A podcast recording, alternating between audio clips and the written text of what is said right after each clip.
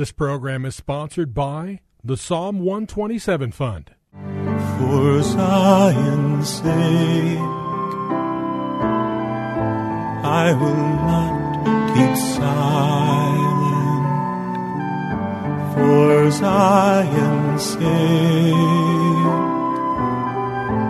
I'll not hold my peace. Welcome to For Zion's Sake.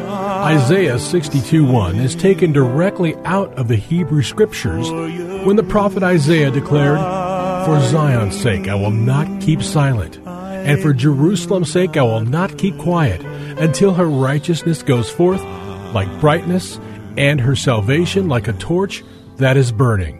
Your hosts for the program are Shelley and June Volk, Jewish believers burdened to see Jew and Gentile become one. Believers strengthened in their faith and for their Jewish kinsmen to come to the saving knowledge of Jesus as the Messiah, the Son of God. Bless the Lord and welcome to For Zion's Sake. Thank you for joining us. We're the Volks. My name is Shelley. And my name is June. Hi, everyone. It's good to be with you. And if you were with us yesterday morning, you know we started on a theme called Halting Between Two Opinions. And our reference for that was in chapter 8, 18 in 1 Kings. So it would be worthwhile to read it again. First chapter 8, 1 Kings chapter 18, beginning at verse 17. And it came about when Ahab saw Elijah that Ahab said to him, Is this you, you troubler of Israel? And he said, I have not troubled Israel, but you and your father's house have, because you have forsaken the commandment of the Lord, and you have followed the Baals.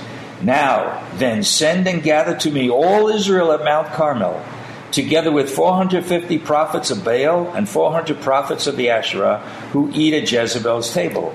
So Ahab sent a message among all the sons of Israel and brought the prophets together at Mount Carmel. And Elijah came near to all the people and said, How long will you halt between two opinions? If the Lord is God, follow him. But if Baal, follow him. But the people did not answer him a word. So Elijah was a man who wanted to be very specific. And he said to the people, How long are you going to hold, or how long will you hesitate between two opinions? If the Lord is God, well, then follow him. If Baal is God, well, then follow him. So he talked about what it is to be halting or hesitating between two opinion, two opinions, and that we must be decisive, especially when it comes to obeying God. And we're either going to follow man's way, which so often is my own way or the opinion of other people, or we will follow the heart and the will of God. Which is found in the Word of God. Right. And you know, Junie, the choices are not necessarily between one that's evil and one that's good, because many choices that we make would seem reasonable and logical and would be pleasing to most people. I remember back almost 40 years when we heard, when I heard the voice of God clearly call us that we and the entire family should leave where we were living in a very comfortable lifestyle of being a believer, making a lot of money in a beautiful community in Connecticut, or listen to the Word of God, leave everything we had, and move to northern Minnesota and live on a reserv- an Indian reservation with our cats. And you know what? In the natural, it, it, was ridiculous, but in the spiritual, it was exactly what God wanted to do. We, by God's grace, we put aside what we desired and really didn't know it at the time, but we were saying, nevertheless, not our will, but thy will be done. I think, Shelley, the truth of the matter is you and I feared God because you heard God's audible voice telling you that you and your family belonged in Minnesota with Arthur which was not your choice or my choice, but I think we feared God, yes. which is really the beginning of wisdom, because to take three children and to move to a farm at the time when you were called, there wasn't even a trailer or a place for us to live. And knowing that you wouldn't be earning money um, is really crazy, even for a believer, never mind being Jewish and our family um, thinking we were crazy, believing Jesus was the Messiah to begin with. And I just encourage every listener if you haven't read my book, yes. it's called The God Who Answers by Fire, a Jewish saga, We encourage you to call into the station and order a book. It's $20. We'd be glad to mail it to you. Or they'll give you the post office box where if you send in a donation for $50 or more, we'll send you a copy of the book as a gift. And it's really a very worthwhile book because it's, it's going to build people's faith. It also tells of how Shelley and I met um, as Jews, not knowing the Lord. Um, that's one uh, small vignette. And then the second one is how I got saved, which was supernatural. And every vignette has its own scripture and own teaching. And then how God saved Shelley and then called him. And the second part of the book is about our life for eight and a half years on the farm, living in a trailer in uh, the northernmost part of uh, Minnesota. And the third part of our book is a call by God to Phoenix, Arizona, through Lewis and Kira Kaplan, who started Jewish Voice Ministries, who Jonathan Bernis um, now um, runs the uh, the ministry, and um, the things that happened here in the desert, and how God's faithfulness through all the forty years of knowing Him showed Himself to us no matter what the circumstance or situation was.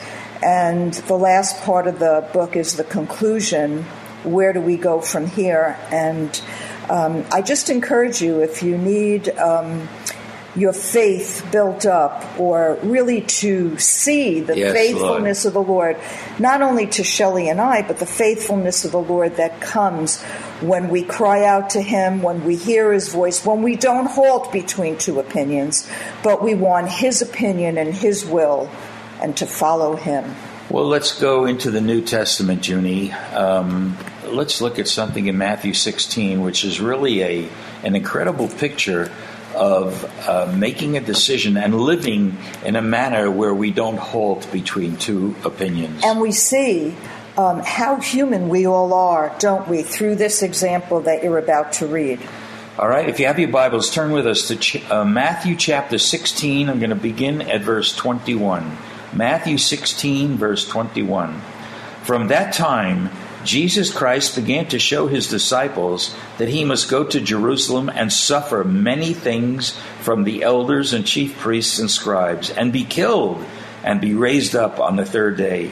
And Peter took him aside and began to rebuke him, saying, God forbid it, Lord, this shall never happen to you.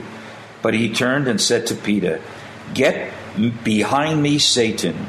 You are a stumbling block to me for you are not setting your mind on God's interests, but man's. So here's a picture, Junie, of the apostle, the disciple Peter, making a decision that in the natural would seem right. In other words, he had compassion and sympathy for Jesus. And up until this time, Jesus never spoke about the suffering and the ultimate death that he would have to face. But from this point on, after Peter identified him through a revelation of God, when he said, Thou art the Christ, the Son of the living God, from that point on, Jesus was preparing his disciples of the suffering that he was going to have to take.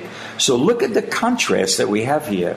On the one hand, Peter received a revelation when Jesus said, Who do men say that I am? And then he said, Who do you say that I am? And Peter said, Thou art the Christ, the Son of the living God.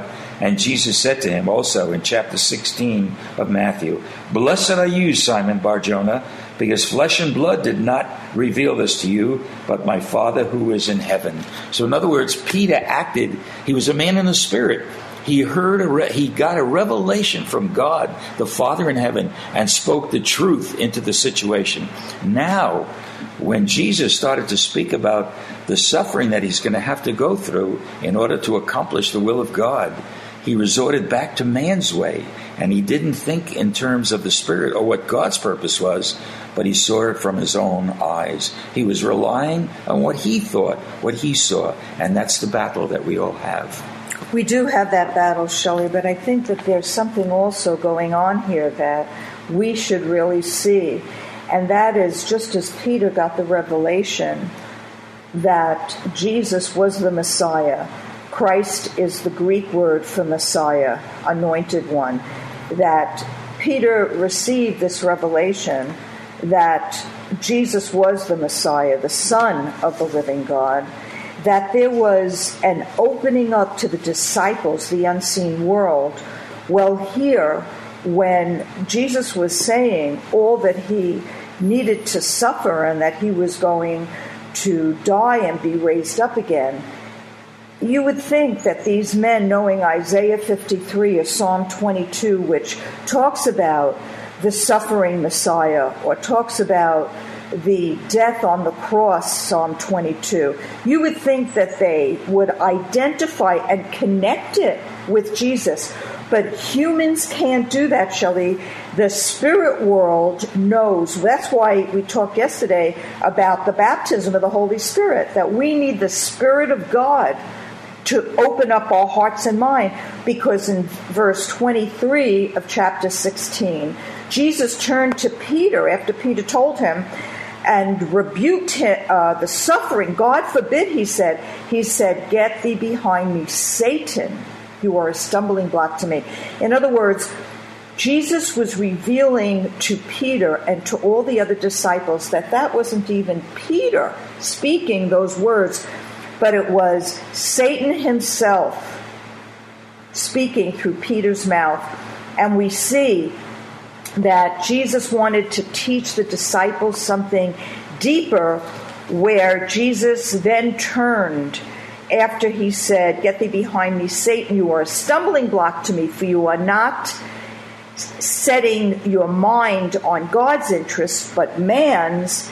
In verse 24, Jesus said to his disciples, If anyone wishes to come after me, he must deny himself and take up his cross and follow me. So we see here Shelley halting through two by in two opinions.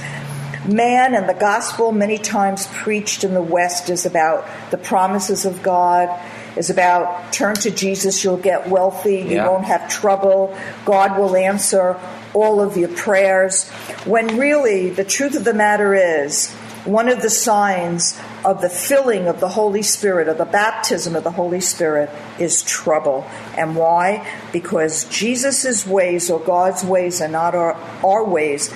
And to be a disciple of the Lord, to follow Jesus, we need to deny ourselves and take up our cross and follow him.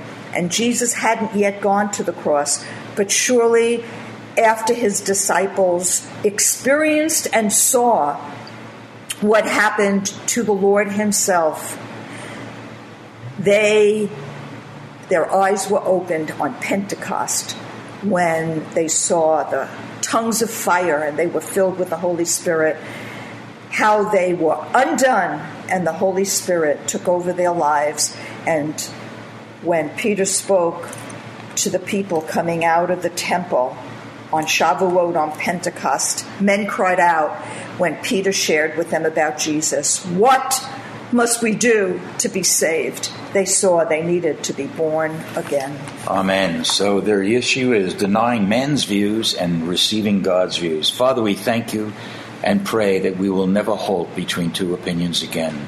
In Jesus' name, Amen.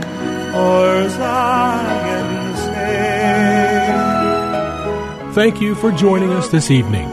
If you would like to get in touch with Shelley and June, you can write to them at P.O. Box 1784, Scottsdale, Arizona 85252. That's P.O. Box 1784, Scottsdale, Arizona 85252. And you can also contact them on their website, ShelleyandJuneVolk.com. That's ShelleyandJuneVolk.com. Until next time, the Lord bless thee and keep thee. The Lord make his face to shine upon thee and be gracious unto thee. The Lord lift up his countenance upon thee and give thee peace. This program was sponsored by the Psalm 127 Fund.